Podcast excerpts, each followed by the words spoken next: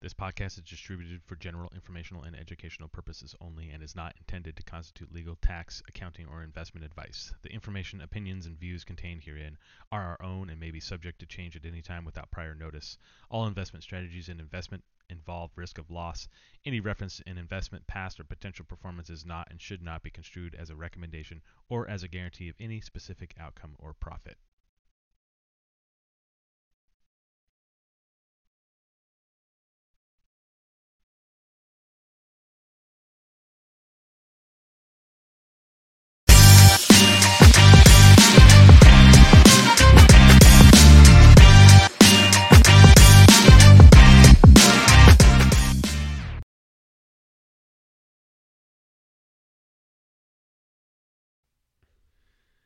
Hey everybody, welcome to Venue Ventures. It is the uh, Jeremy Winn and Nate Harper show uh, to start this off again. It's been a couple weeks, and I know you guys have been missing us. So Yeah. we're just gonna ramble about a bunch of uh, random stuff. Well, nothing's happened in the last two weeks, so that's always that's the good news, right? Nothing has happened. No, not not uh, GME. You know, AMC. craziness, the Wall Wall Street Bets crew. I mean, that stuff's been insane. I, I I caught a little bit of that with the uh, NAKD Naked, the Naked Holdings. Yeah, you did. Uh, well, that was one that I think you had posted. A, way, a long time ago. Well, I, I bought back in November. You're like, oh, it's time to buy, and and so I bought, and then I think I sold half of it the next day because it jumped right after you said buy.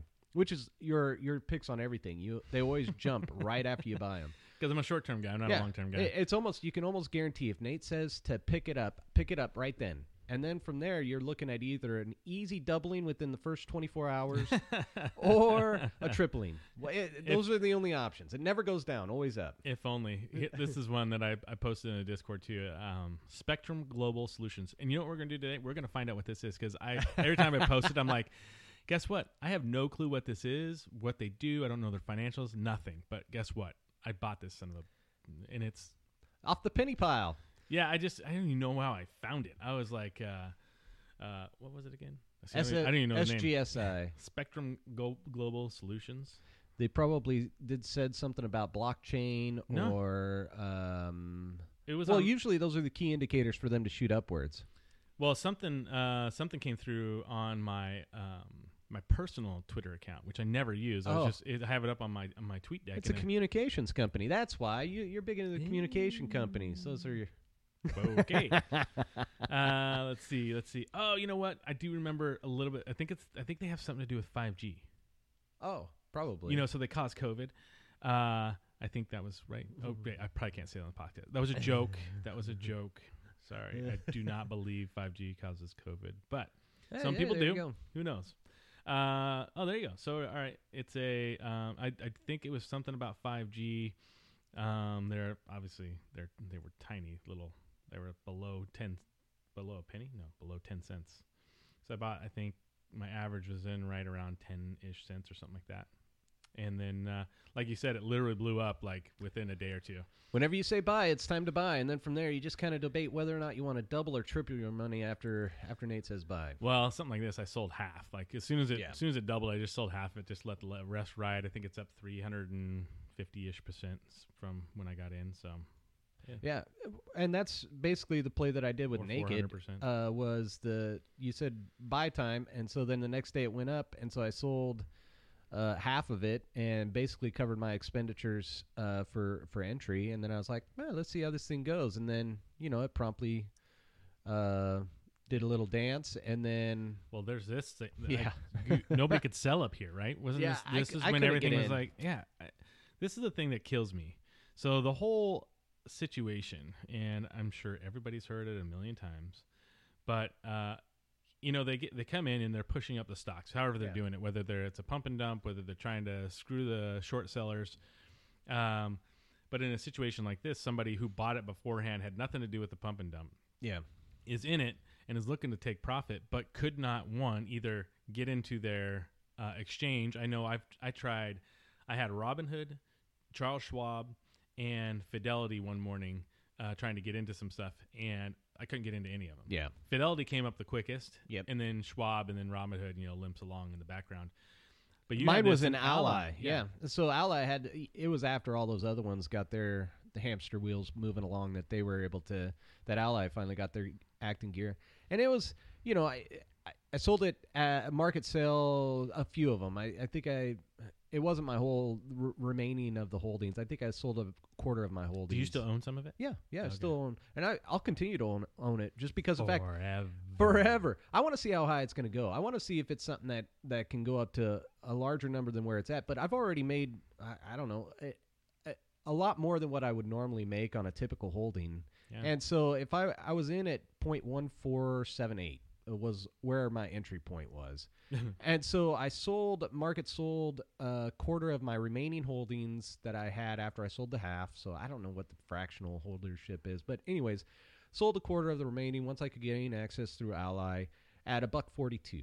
And and that was just market sale. And then from there I just basically have um, limit sales or stop yeah. you, you know yeah, stop loss. stop loss sells uh, set out to higher points that are situated there. That way, Oh, if you I, have you have take profits. yeah, well, You have I them don't up know. higher or down lower? No, up higher. Those are take profits. I'm gonna my take down profits- lower is a stop loss. I don't. I don't you're set stop losses. because you're stopping your loss. There's no losses You- right now. I'm already You up. only like a- lose when you sell. You only right? lose when you sell, baby. So it's like I'm gonna I'm gonna set this up so if I, if it goes on one another one of these runs and I don't have access, those sell orders are in place. Hopefully. Now I did get a notice from Ally.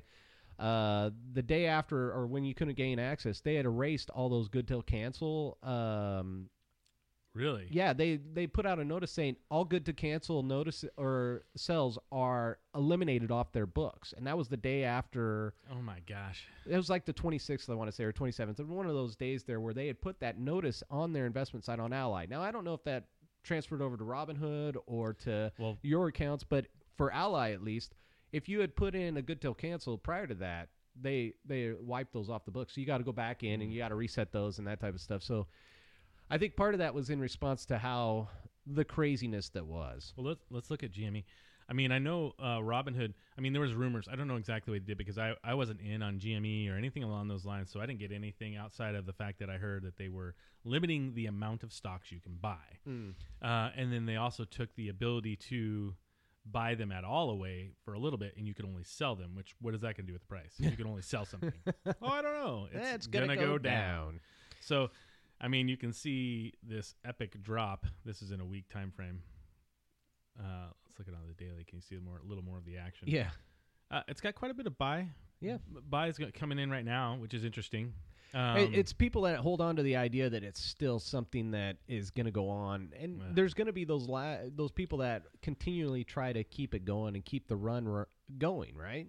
I mean, the people that read a blog that says, "Oh, don't believe what you're hearing; it's still good," because it. yeah. Uh, well, are they are they going to keep it going? I d how can they? I mean, with any of these, you got to look at. Eventually, it's going to come down to there's foolishness that's involved with thinking that the fundamentals don't matter, R- right? A hundred percent. Well, I'd argue the fact that fundamentals don't matter in a lot of things. I mean, if you look into it, uh, I mean, SGSI. I mean, look, I like fundamentals for certain holdings of mine. Like obviously, That's true. like- I it comes back to I guess the mindset of where you're at. If Right. you're looking to hold it for a shorter time frame or a longer time frame. Well- longer time frame obviously fundamentals would matter in that Yeah. regard. Well, in GameStop, in all honesty, they were. I don't think they had any debt or very little if they did. I mean, that was why I traded them a long time ago, back in the summer. Was I mean, they were a debt-free company. They had they were kind of putting in a little bit of a bottom. They had some different ideas that they were coming out to change the way that they operated, and I was like, well, you know, there's some decent fundamentals. And then the trade was looking good too on the technical side. So I mean, there's definitely fundamentals that go into it. But I mean, Is you- it something you- that's sustainable above twenty billion dollars No, for a company mean, that this produces th- generates? this had nothing to do with fundamental fundamentals No. whatsoever. This was a this was a short sale of or a short squeeze on on trying to get back at the big man, but I. I, in all honesty, I don't know how much they really got back at the big man because all those hedge funds is that their own money that they're using for No, for these. That's it- why they- were leveraged over. Like I Yeah, but even if uh, going beyond that, those people that go and, and give their money to hedge funds, eh, the majority of the money that these hedge funds are playing with isn't their own personal money. It's not like well, it wasn't even investor money. It was like loans for from investor money, right? Uh, well, I mean banks.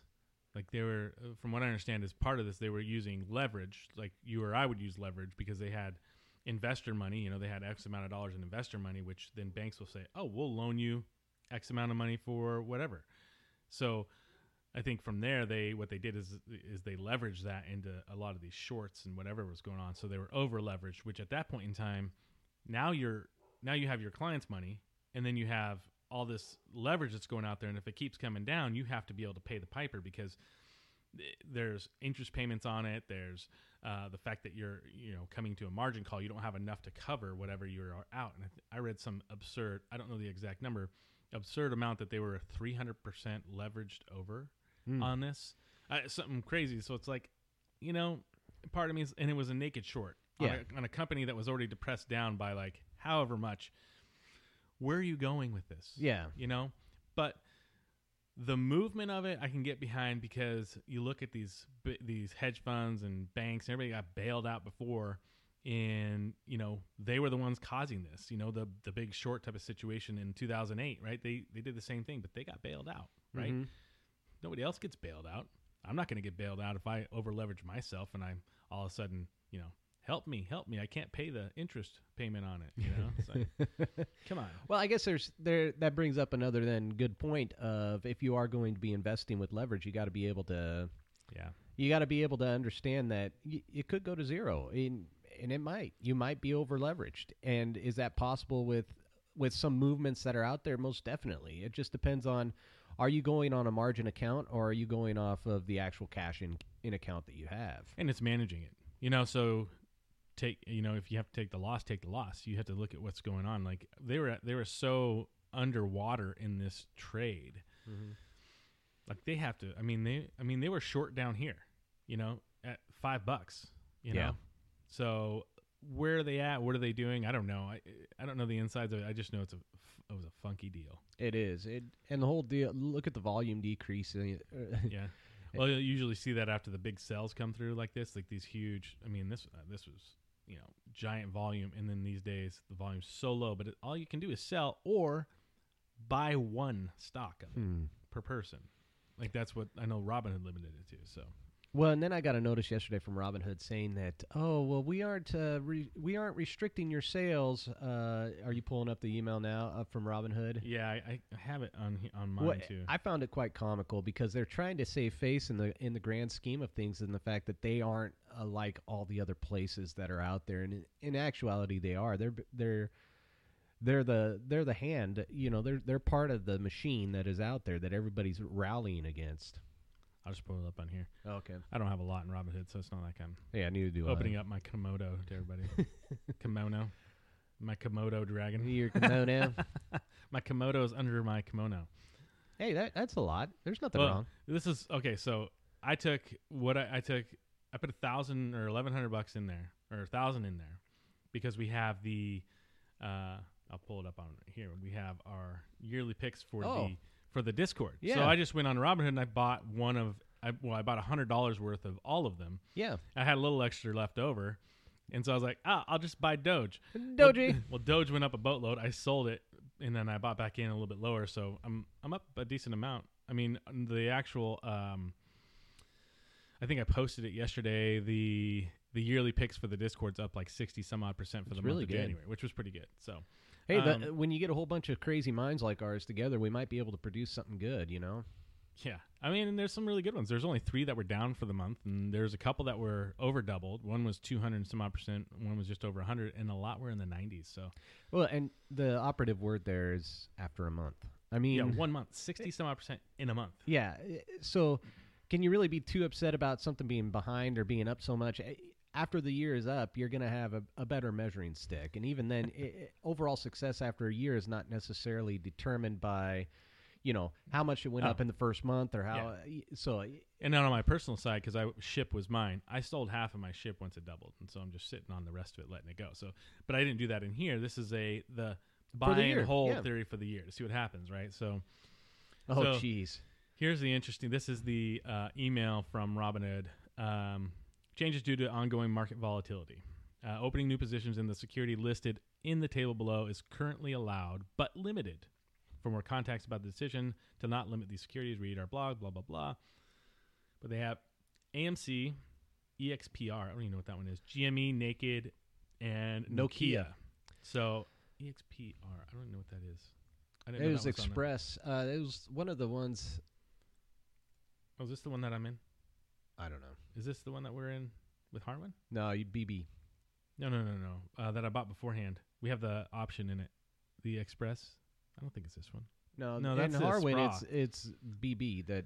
The, yeah, well, the Oh. BB one, but uh, we also had a um, Express Spas or whatever it was. Oh, I So don't that know. one's different. Whatever. Anyways, well, I'm, I'm moving along. So AMC, they they've upped this by the way. This changed because GME you can now buy 100 shares. Um, it used to be one share, so they've they've increased it. So Well, and thus the price is increasing. Imagine that. You know, weird. it is. So what they did is they allowed the, all the cells to come down, so these hedge funds can then exit their positions with minimal loss, Yeah. or whatever they needed to do to get out. And it- Yeah. I mean that's bullshit. Well, and you look at it. You know, does it change anything for for a dumb trader like me? Because I'm I'm not. I told you last week. I think I wrote it on on the whole deal when Naked was going up. I it makes me uncomfortable. Yeah, you were like, my hands are sweating. I don't know what to do here. I, I've never been involved with something like this. I mean, you've been involved a lot of times on stuff like this. A lot of other people have. I don't know how to handle myself if it goes up uh, more than fifty percent in a day, and it was up like a hundred and some. It was going. It was ridiculous, four hundred percent in a day. Oh. It was stupid. I, I couldn't handle that type of growth because it's unsustainable growth in my mind. it was ridiculous. And and it went back to what we were looking at for the for last week. You know, as as we look at the markets as a whole over the last couple weeks, the over exuberance that we've seen with the commitment to GME, AMC, all these other ones that were listed on the Robinhood stock or Robinhood exchange, it's it's unsustainable growth for all of those companies as a whole. Oh. But then what you had was if you looked at all the indexes, so your your S and P and your uh, Nasdaq and your Dow from the start of the year until you know three weeks in, I was looking just over over my few holdings that I have, and the the amount of increase that they had for that time frame was just unsustainable for that short a time. Well, that's this is the DAC. It's up five percent for the year. Yeah, for, the, year. for the uh, which we should say the month. for the month. Yeah, and so you talk about those types of that type of growth. It, it's unsustainable. I think, you know, I was calling for for a pullback of you know that five percent. Uh, Um, we went back and touched the yearly open basically. Yeah. Well, not quite. The yearly open was down there, but so I guess for the year we're up seven percent. which was unbelievable. Oh. And and you go up to the top of that wick there, the uh, yeah, Eight percent. for a month I, on a on an index like that. Yes, you can see that type of growth in a tech tech field over. It's just not sustainable. Uh, Not that- for the entire index. Not for the entire index. index. That means you're talking about. I mean, and granted, you have. I don't know what the number is now, but a small amount of large companies are the biggest portion of the uh, increase in those. But regardless of the way you look at it, that's recur- incredible growth from there. And that's not even. I mean, stimulus. This was doing it before the stimulus came through. Well, you look down there on the on the bottom right hand corner. You got forty three percent for a year for the Nasdaq. Uh, six month is twenty four percent. So one year, forty three percent. That includes that encompasses a major black swan event. Uh, right. I mean, with we, we. I mean, we covered this before, but Yeah. in March, what was our drop? A lot. Can't even look at this one. Where are we at? Uh, that's December. What year were we? What year are we now? Oh, it's not even on your screen there. There you oh, go. here we go. That's why I'm like, where am I at? I was on the daily. I thought I was still on the weekly. Yeah, 30, 32%. But uh, what I what I'm getting at is that these types of huge growth, i it's unsustainable in for a short term time frame. So the the seven eight percent that we saw in less than a month, that's not sustainable for a year long time frame. No. If you look at it, a more manageable amount, I would venture to say, would be in that twenty to thirty percent on a heavy growth year where we're going to be getting stimulus and a lot of money that's pumping into the system, like what we had post COVID. You can look and see that 30, 40% in a year, but typical would be that 10, 15, maybe 20 on a good year. But to have 8% happen in a month, you're going to have that reaction or that pullback that happened. Yeah, but look how it reacted. I mean, that's in two days. Well, and It's and- almost we almost cut it all back in two days. So how does that make it? I mean, you're getting some you're ge- getting some of that pressure off, and you're you know relieving some some of the overextension by bringing this down. But it's still overextended. I mean, you can look at this is one of the reasons why I like the Ichi cloud is you can see this gap in between here and the, in the cloud. I mean, that's and it's riding it. It's just keeping that same trend, so everything's looking pretty. Let it keep going as long as it stays up and above those. I would start to worry once you get these the cross of the uh, the conversion in the baseline or the Tenkan and the Kijun is what they're originally called. Uh, if they cross, just I mean that looks like you're kind of come sideways. Then you might see some more downside. Then you might see that 10%, 15, 20% drop, which I look, even It- you get something like that, that's Buying opportunity. well, and it's needed, dude. I mean, Yeah. it's so, so. But we might not get it. I mean, they're talking, you know, coming to a compromise, pushing through overall stimulus. Eh, the amounts of money that they're looking to print and, and keep going into the system right now, Yeah. you can't really. We're gonna have these these uh, quick responses that happen, like what we saw at the uh, last week, and then and then the, basically, I guess the recovery. Uh, We we haven't quite gone back up to the top, but it happens throughout the time frame. So it's not losing your mind. If you've got a good entry point for it, then you're then you're sitting pretty good. But I just I'm wondering what the sustainability is past past a certain time frame. I've been reading, uh, trying to read some books, you know, because I'm I'm definitely not the most knowledgeable when it comes to investing or anything like that. Because th- my simplicity mindset that I have is. It's probably more along the lines of uh, Jack Bogle or um, you know where you get the the Vanguard funds and you just Oh, buy yeah. those and you Mhm. go- and you time to an index and, and over the long term you're going to do really well.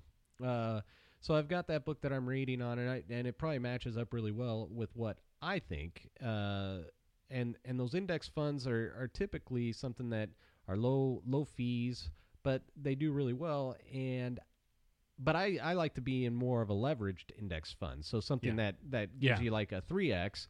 Uh, or a 2x on on those indexes because if the indexes as a whole are going to be continually going up then your index funds as a whole are going to be going up by the the amount of that leverage that's that's utilized for them uh, but you also have to keep in mind that you lose money when you sell so the key is to not sell right so Well, you only lose or gain money when you sell, right? You, That's you true. don't- you- I mean, if you don't the sell, A- AUM changes is basically the amount under management changes over time. Yeah. Uh, But then also the compounding of the amount under management happens over time without the sell or without the sell event happening. Yeah, I think uh, in terms of AUM, when I do it on my personal side, I keep I consider my AUM everything.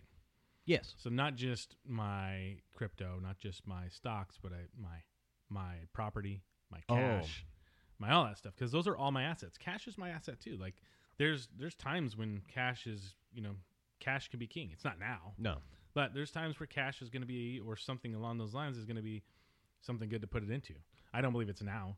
It's like you said, we just got too much stuff going on. Too much too much money. Well, do you, for yourself personally, do you track all those investments, all those everything um, on like a spreadsheet? Do you keep track of it daily? Because I, know for myself, I I keep, but it's it's primarily the investments of uh, either stocks or uh, the limited crypto that I have or option calls. Option. So for the limited crypto that I have and for the options calls, I can't keep track of that on my personal capital. Personal capital can keep track of just about everything else. For those people that like to keep track of their cash or their bank Mhm. account holdings, it can keep track of that. Uh, in addition to whatever type of securities that you would have, normally traded securities outside of options. Um, but I have a um, a Google Sheets or Google Docs that I keep track of everything going back to 2020, and I can look at it on a daily basis, and then I get my percentages on a weekly basis, what I'm up or down, where I started at at the start of the year, what the overall tracking is, how far it went down, how far it goes up, or where it's at, just to give my give myself an overall perspective. Because perspective is always interesting. On a bad day, I can look at okay, well, where was I at three weeks ago? Is this really Right. that bad of a thing? Is is uh, the Nasdaq dipping below 13k a bad thing? Um, well, in the grand scheme of things, no, because you know, two months ago it was in 11k or Right. whatever, and and the overall affected holdings that I had then were, I thought were really good, but I didn't know how good they could have been. You know, it, forecasting into the future type of thing. So keeping that all in perspective, is that something that you keep track of personally on a spreadsheet, or is it just more or less spreadsheet? you have a I do, spreadsheet? but it's it's not very. Uh, I don't try to go too deep in it. It's mainly like what I have, what it's worth, and you know, the hardest one to do for me is my crypto Yeah. because I've been, especially this last probably month, I've just been trading in and out of different altcoins, and uh, it's been awesome. But there's been a lot, so I don't try to look post down every trade because ultimately, what I'm going to do, I have a software for my crypto that I'll just upload all my trades into, and it will spit out like, "Hey, you owe ten gajillion dollars in taxes, even though you only made a dollar." Yeah. So, so for me, I just want to see the overall encompassing scope from the top view Yep. looking down of like, hey, you know, here's where you're at. I know where I started from. Yeah. You know, so it's like now you're here. Uh, but I do. I keep everything on there, including my my real estate properties that I have. Yeah. Well, one. One. Yeah. My one house. Uh, well, and that I think that's good. I usually do it every day at around that one to two o'clock time frame. It it provides you oh, know you the do it cor- every day. Yeah, every day. I keep I keep it literally on a day. I could go back to any day in 2020 and and see exactly how much I had under management. So you so you make a new spreadsheet every day. no, no, no, not a spread. I just put the total.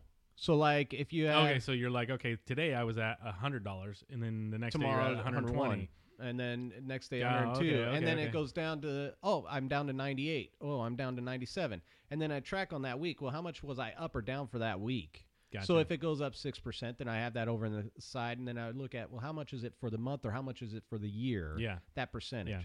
And those are things that I track on a daily basis just to kind of give me perspective on on the overall. It, it it calms me a bit. Yeah, It provides me some satisfaction in knowing because you know because when you bring in money off the sidelines, I don't track my savings as a part of it, and I don't track my real estate as a part of it because um, those are numbers that if I have savings, it's typically I don't like to count that as investments. It doesn't become investment type of stuff for me until I move it into an account that that I put either into a security or an option or or some type of tradable thing. And for my real estate, I'm not looking to uh, buy and sell my house currently. I'm looking to live in my house for a long time. I have locked in for a nice rate and everything like that, and I know that um, the goal for me is to to stay in that location for as long as I can, right. type of thing. And so that's where I that's where my tracking comes down to in that regard. Now, certainly, personal capital provides me with some background or some uh, basis on the daily changes, and it's my one go-to source for saying, okay, I have 500 shares of this, and I have 600 shares of this, and it gives me that total. And then I just take whatever limited crypto I have, you know, and I add that on, and then my options that I have, and I add that on. And those two numbers are typically small, are, are significantly smaller than what the Yeah. personal capital numbers are. But it provides me with with some guidance, and it helps helps give me uh, overall market understanding for how I'm doing in relation to is is everything that I'm doing sustainable for a long term? I don't know. I, I couldn't tell you. I'm I'm reading another book, The Intelligent Investor by Ben Graham, and that one is. Have you ever read that one? No, But it's the one that Warren Buffett recommend, like number one, blah blah blah. Anyways, I bought into it hook, line, and sinker, and I'm eight chapters in this thing, and the first eight chapters are talking about bonds, and and so how do you do? Is it, you It- read it to go to sleep? Is oh my telling me? god, it is like reading a history book that I've read five times. You know that that type of Oh, boring. that's hilarious. Um, and so it's talking about year to year growth expectations for what what a real smart, intelligent investor would expect. so what what would you think a typical smart investor would expect for returns on Six a- percent. It, it's right in that range, five to seven percent, and and a good bond investor would get that type of return, and that would be better than what the stocks would do for them. Oh. And they go back, you know, obviously it's a little bit dated. The first edition I think was written back in seventy something, uh, but it does pile on, and it does provide me with some perspective on what type of knowledge can old time trader traders provide me Yeah. Uh, and and the what I'm gaining so far is that having perspective on what realistic growth is or can should be or was in the past. This is experience that I won't have. I won't have experience Right. with five or six percent, although we did with American funds that we had with Oh, our yeah, that's initial why- four. That's why we changed. That's why we we changed it in 2015 because we we saw it was at the end of 2015 uh, you know getting after a year of having all of our 401k dollars sitting in an american funds it got us 1% even though the markets for those years were Yeah. up Yeah. 5 to 6% which Yeah. goes back to the overall fees and why if anybody is listening to our to our podcast or whatever this There's, thing's there's called two or three of them. yeah. you should not be having your 401k managed by those people that are taking fees. Yeah. Uh, you're if you're listening to this, you are taking at least enough initiative on your own to invest on your own. That's not financial advice, by the way.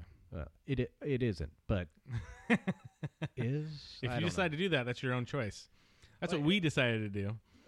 well, because everything else is foolish. So Well, and it's I mean, in this day and age with things going up, but there be there could be a time when you come back and it's good to know, you know, the ideas of that book because and it may not be bonds that's going to be the safety net. It may not be the, you know, the treasuries and whatnot that are going to be the ability to hold that 5 to 7%.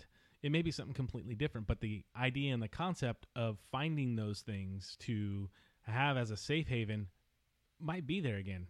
I mean, once you know we hit a civil war again in the society and everything kind of starts to crumble a little bit, you know, we might kind of revert back to some more like safety net type of stuff. So I, I don't know. I honestly, that's where I'm struggling to get through it. I'm hopeful that I will get through it eventually. I'm finding that um, it doesn't align with my current mindset, but just because it doesn't align with that right now doesn't mean that I shouldn't read it. I've got to challenge myself to understand or at least develop a mindset for where am I at and why am I there?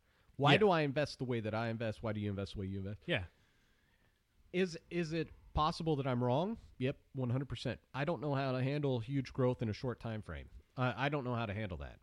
I don't know the only the only actions that I've done in the past for huge growth in short time frame is to sell half of my holdings and ride the rest of it out until infinity. I and that's a way to do it. and that's the only thing that I've answered for myself. But as far as answering for, like, is that the right move? I I don't know. I hate looking at my biggest mistakes that I've made over the last year have been exiting out of positions.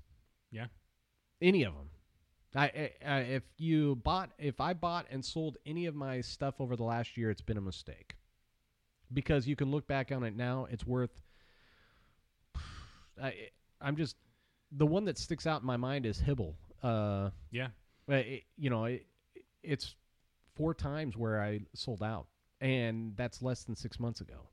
Yeah. I mean, but who were who was going to look at the the growth that we had though? Nobody could see that either. So, and I mean, you what you realize there though is to stick to your original investment theory, and you know you tried something out and you in in your eyes you made a mistake and that's what you don't want to do in the future and that's great because you learned something.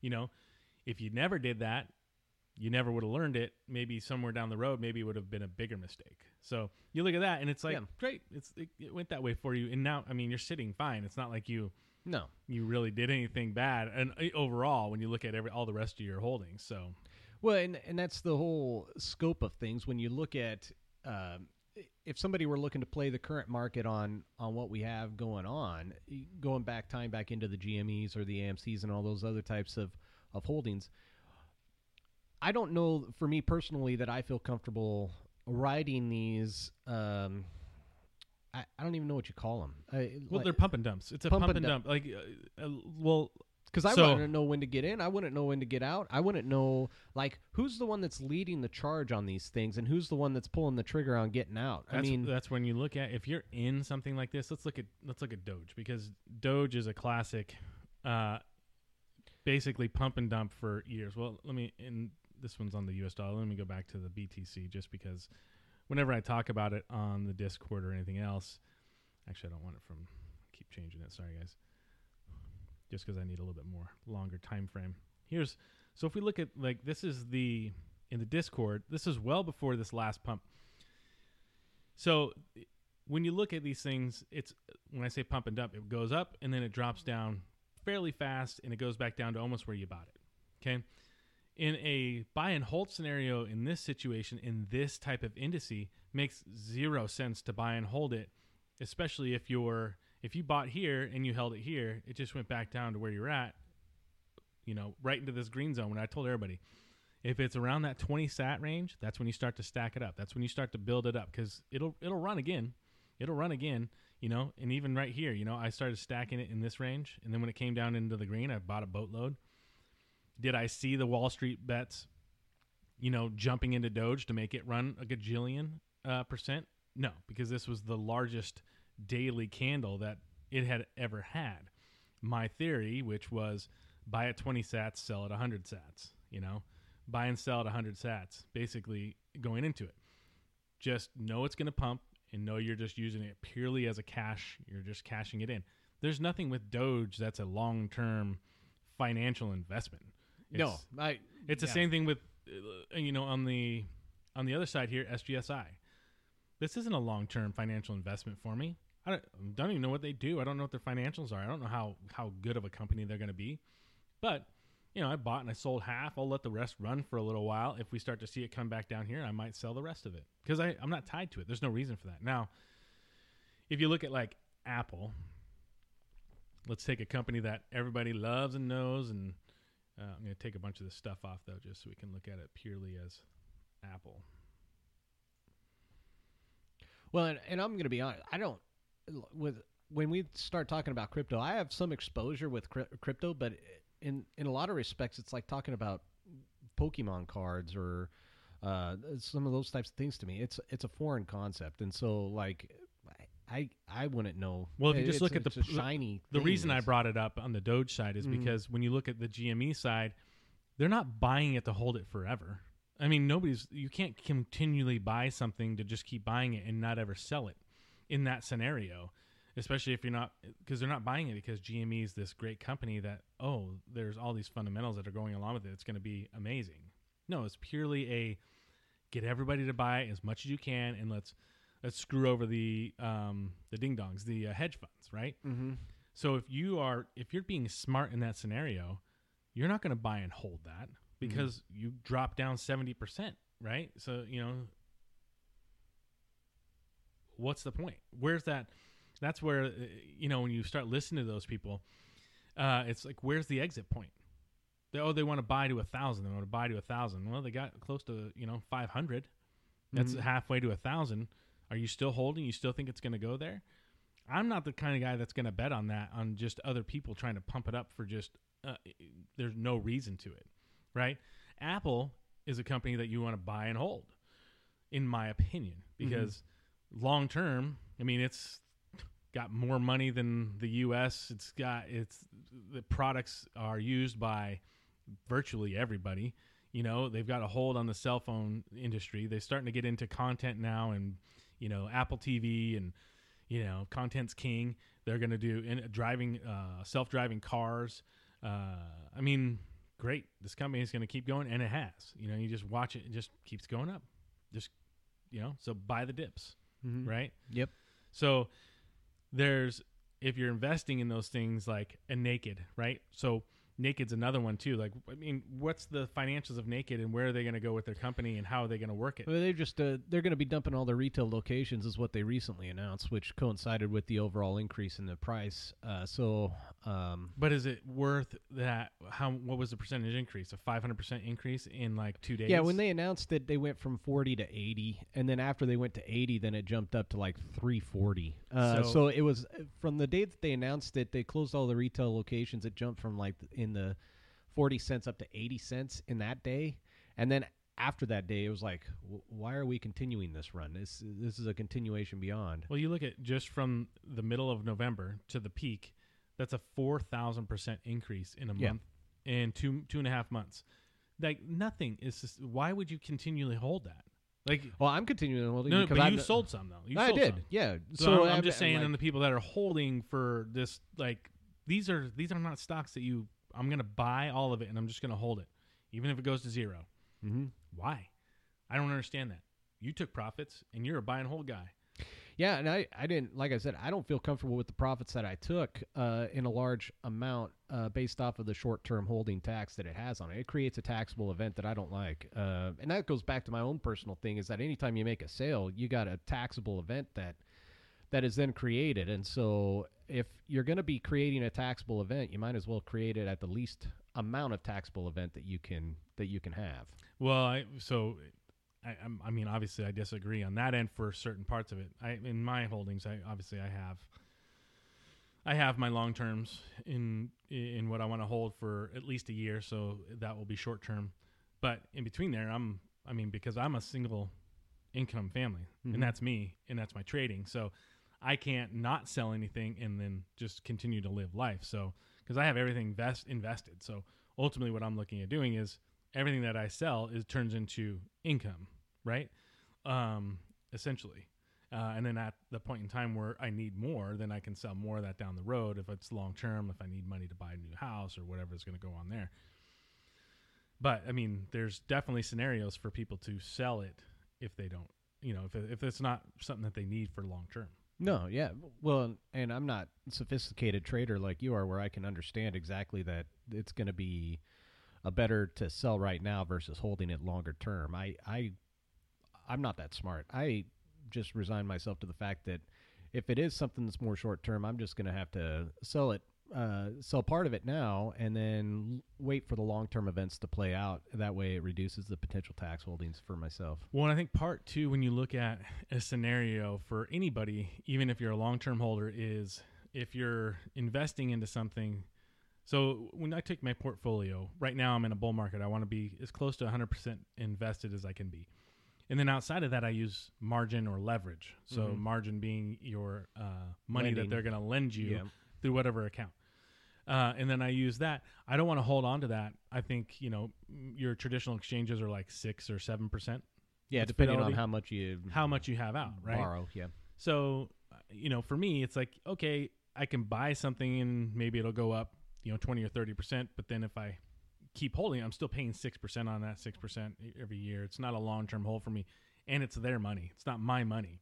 So, for me, I can see in a scenario if you're looking to trade or, or to create more income for your family. You know, Mhm. if you have enough income, then you don't need to do that. But if you need income for your family, it's a great way.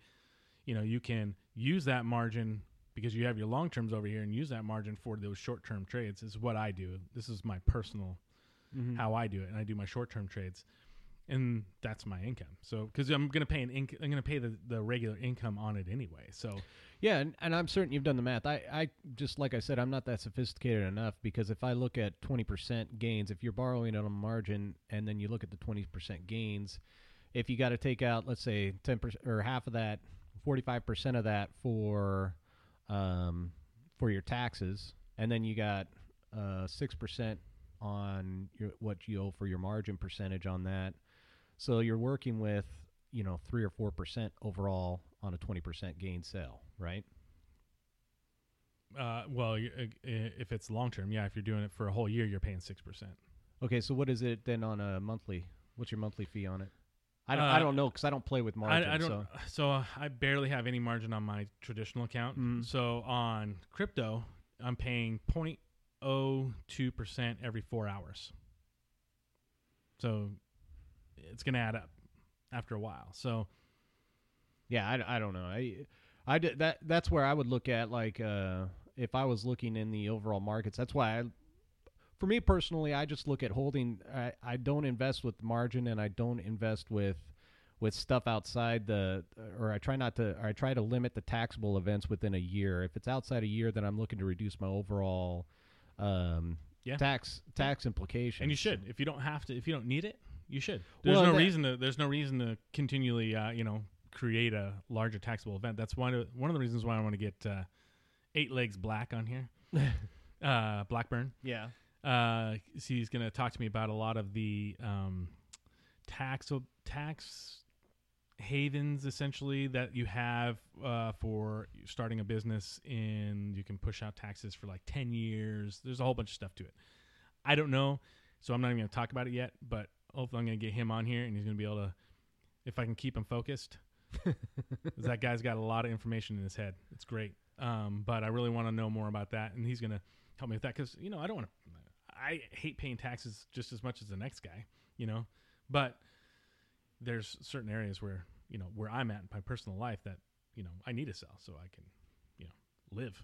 Well, yeah, and, and I just got the instead of investing to to pull it out, I've just got stuff sitting on the sideline to live off until I get to that that time frame of you know having it be invested for a year for for the other stuff. So it's just sitting and having that having a pool of money to to utilize for you know your typical everyday expenditures, and then and then having um, Yeah. allowing the flexibility in the future for for the sales of long term gains on on that type of stuff. Well, it's hopefully long term gains because you never. I mean, goal is to always have the gains, but you just never know exactly how how it's going to play out. These things could go up, they could go down. It could who knows? You know, Wall know. Street bets could do something crazy. You So- just never know. D- Have you used Reddit before? I looked I- at it briefly. I don't. I, I've never used Reddit. I've I've known about Reddit forever. I've just never used it. I get in here and I just get like, what? Where? What am I reading here? Where's Where's the information on this? And it just seems like a complete like an utter mess. So, anyways, I don't know. The one thing I want to talk about is this. Uh, so I'm gonna I'm gonna switch a little bit. I don't know if you read this. Um, uh, it was posted in a Discord, and so MicroStrategy. This is my bullish case, that which I've already been bull for Bitcoin, but the MicroStrategy is basically holding an event with a whole bunch of your um, top crypto exchanges and uh, your businesses are your corporations are attending this Mm-hmm. and he's teaching them how to buy Bitcoin with their cash, how to use their cash. Because literally, MicroStrategy used all their cash and bought all Bitcoin with their cash, and then they took loans out to buy more. And so people are like, "Well, how do I do it? Why do I do it? Where's that?" So this, there's a, he's holding this huge symposium, uh, February third, and I think that goes through the fourth as well. But basically, talking about how these corporations can use their cash to buy Bitcoin. So, So they're kind of committed to making sure that Bitcoin keeps going up as much as they possibly can by Well, yeah, bringing more people why into the wouldn't party. they be? Well, yeah, they've, they've they have all got- their cash into Bitcoin. Plus, they borrowed. It's like uh, they it's, just bought 10 million more today. it's Uh, like the hedge fund managers looking to have it uh, go a certain direction. So they've they've got an invested stake in making sure that it's going to go go one way.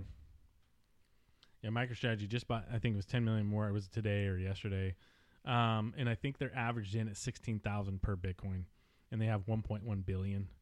I think is what they have.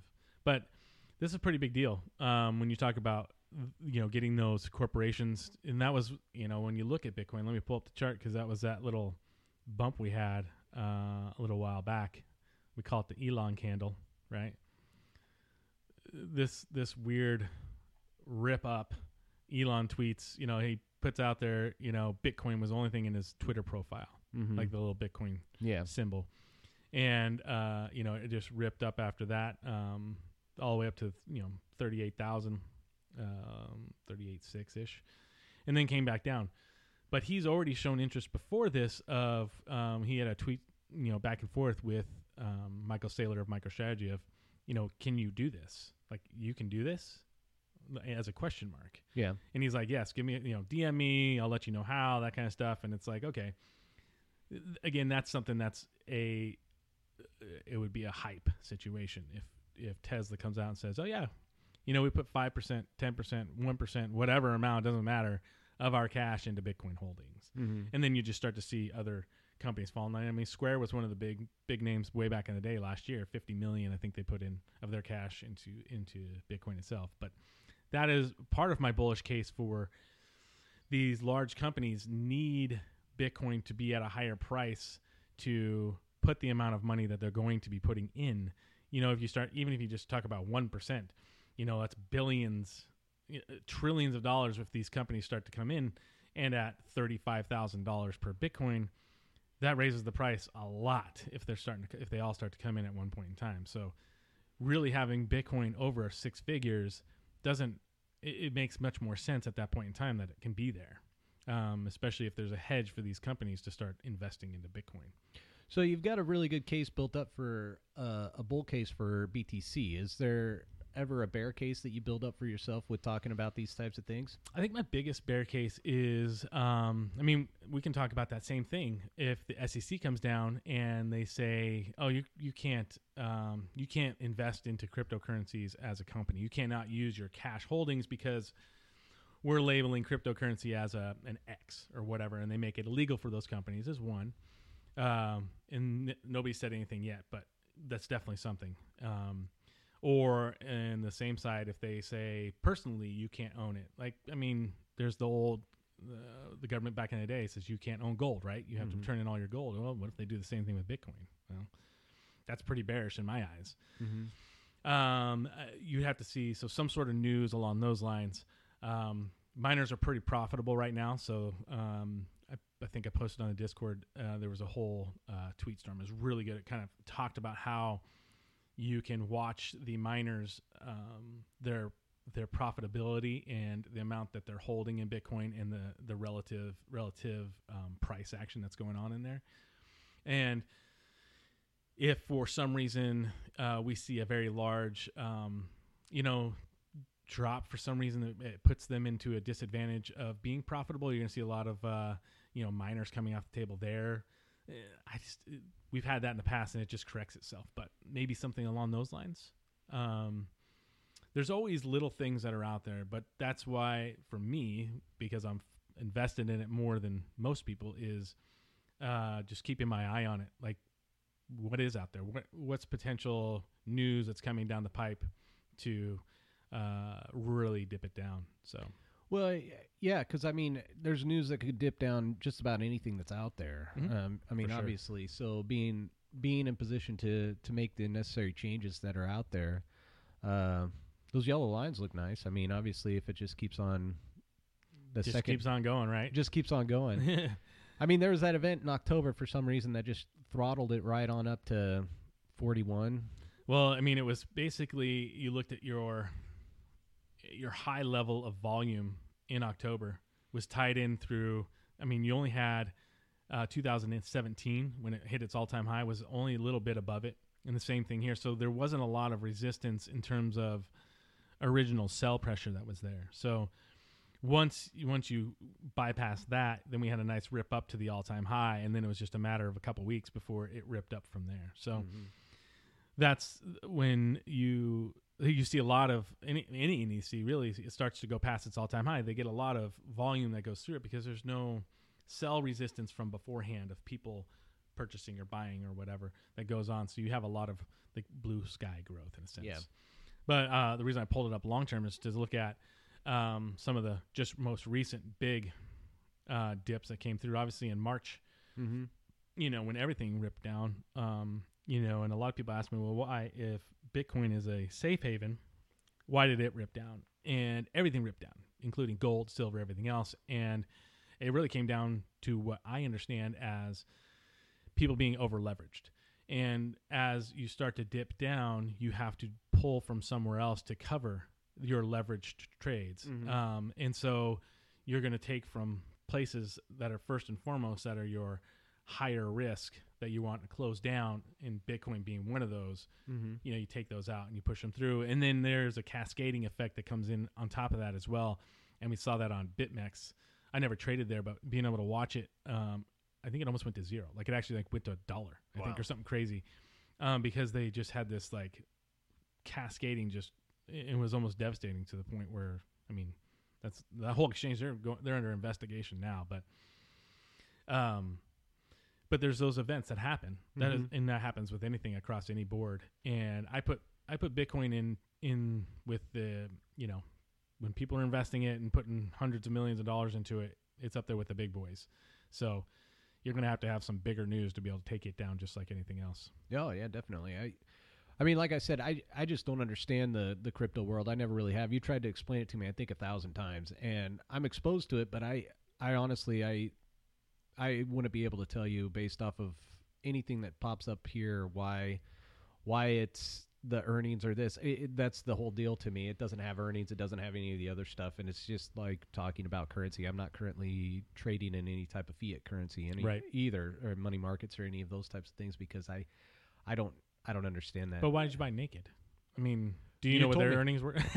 yeah, I, I, Same thing with Bitcoin. Okay, I got Yeah, you you told me to, so I bought it and then I sold it the next day after it. it I didn't tell you to do anything because Ah, I don't right. give financial advice. That's I, true. I might have suggested that I was going to get into You said it. your chart looks pretty pretty look- sexy. It looks so pretty. Yeah, it was like, oh, this is. I think you actually got a better point than when I, uh, you you bought in at like six Oh. six cents, and then I was like, oh, look at that. It went up to twelve cents. I will, uh, I'll buy fourteen. Oh, uh, so I scary bought at the fourteen cents, and then uh, I think the next day it jumped up to like twenty eight cents, and so I sold at at that point sold half of my holdings in that, and I was like, well, it was a very minimal investment all around. Yeah, I bought here and I sold here. Yeah. So I, I didn't I didn't ride this whole thing up. And those are you know I always look at those like oh if I wouldn't have sold at that point in time would have had another you know 400 percent on that. I didn't have a ton, couple grand into it, but you know that would have turned into a lot. But again, and you you've stated this before. When do you sell? It's hard to tell. Like You, you just never know because this could take another little run too. Uh, with people saying, "Oh, as they increase the shares on Robinhood or whatever." For any of these, like Naked was down, I think earlier today into the what seventies, um, and so, so yeah, 75. so you know, and already it's back up to 104. So what's the real amount that it's worth? Well, we don't know. Is it going to get another one of these fun little pumps that that people find interesting or fun to do over time frame? I don't know. I already got my uh, good till close orders in. There you that go. I I don't really the the day to day pricing of it doesn't really get me one way or the other. But that dude making what 40. I think he was up to 50 some odd million at Oh, on point. That- GME, Yeah, the GME guy. Yeah, I mean, uh, he made a boatload. yeah, and I'm not going to be that dude. Uh, and I'm not that smart. So I've resigned myself to the fact that it's going to take a lot longer for me to build up that type of growth and and uh, overall amount under management for me to to get to that level. It's going to take a lot of practice, training, of patience, more or less, of being able to just stick to what I know, be able to weather the storm of the of the downs, and uh, not lose my head whenever it goes really high on the ups, a- and feel like I and and fear sell uh, just for trying to capture short term profits. Look, there's a lot of money to be made. Uh, just you know, this is this is. I think we have an option in SG SI. Yeah, this is a nice so. one. Um, but I mean, I don't know. I, I'm, I'm just excited for the time. I'm I'm a I'm a trend guy, so I'm gonna just follow the trend as far as I can go, and uh, I- Trend is your I'll s- friend. I'll sell at some point in time, and then I'll you know buy something else and sell and buy something else. I don't know.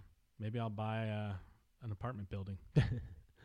I I laugh because I I don't for me personally I you know the the real estate stuff doesn't appeal to me nearly as much as this just because I know what the value is and I don't have to collect rent I don't have to do tenant improvements and I don't have Oh. to worry about the financing I don't have to worry about any of the other stuff this is all stuff that I could check it's at least in the regular security markets uh, it closes at 1 for me um, and if I'm up at 6:30 uh, it starts at 6:30 uh, and it's mostly a four or five day a week type of type of thing. Uh, Well, and you're just, I mean, really, you're because you're not selling. So Nope. unless you're bringing in other cash from somewhere, you're just watching your stuff grow. So yeah, for the most part, that like you know having having the fact that I sold last week a little bit uh, in the naked that gave me a little bit of extra stuff that's sitting on the sideline right now, a little bit extra cash that's sitting on the sideline. Well, now I've got to find a spot to put that because I, you know, that's the that's the biggest problems that that I look at is anytime I I do a sale, I've created a. Uh, it's now forcing me to be able to find an allocation for Yeah. that sale for those funds, Yep. and even in that regard, that that doesn't necessarily provide me the best uh, mindset because I'm then trying to decide is am I over infatuated with a certain product or a certain stock or a certain whatever. And uh, I think at least for the month of January, I was very infatuated with a certain holding, and I'm not good with with stocks. And so I fell in love with a certain stock, and it's good, bad. I don't know. We'll see how it plays out. But what was it? it, BXRX. and- oh yeah, yeah. and so I I fell in love with it. I don't know why. I just did, and uh, and so I don't.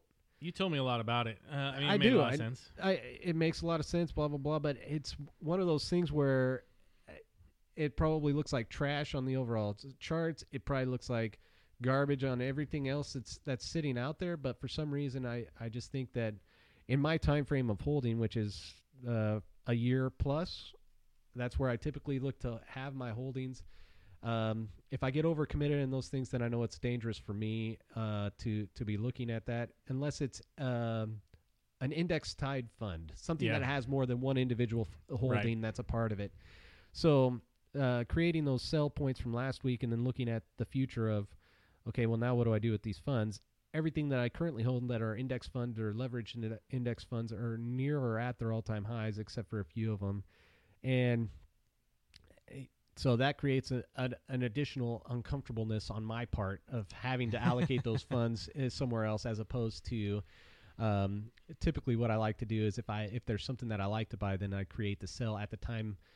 So I, I find the something that I want to buy and then create the sell after I found that thing that I bought as opposed to now where I have that sell of something now I have to find find that something. to buy. So that that creates the uncomfortable it's another uh, patience uh, game, right? yeah, exactly. I've got to wait for another pullback, I guess, and so I, I don't know. I I should have bought uh last Friday, uh should have bought some stuff because there there's a pullback on DPST. There was a pullback on T Quiz, T Quiz. Fangu pulled back quite a bit, but the biggest one that pulled back was Soxel. Uh, that one's not on your little. It is. It's right here.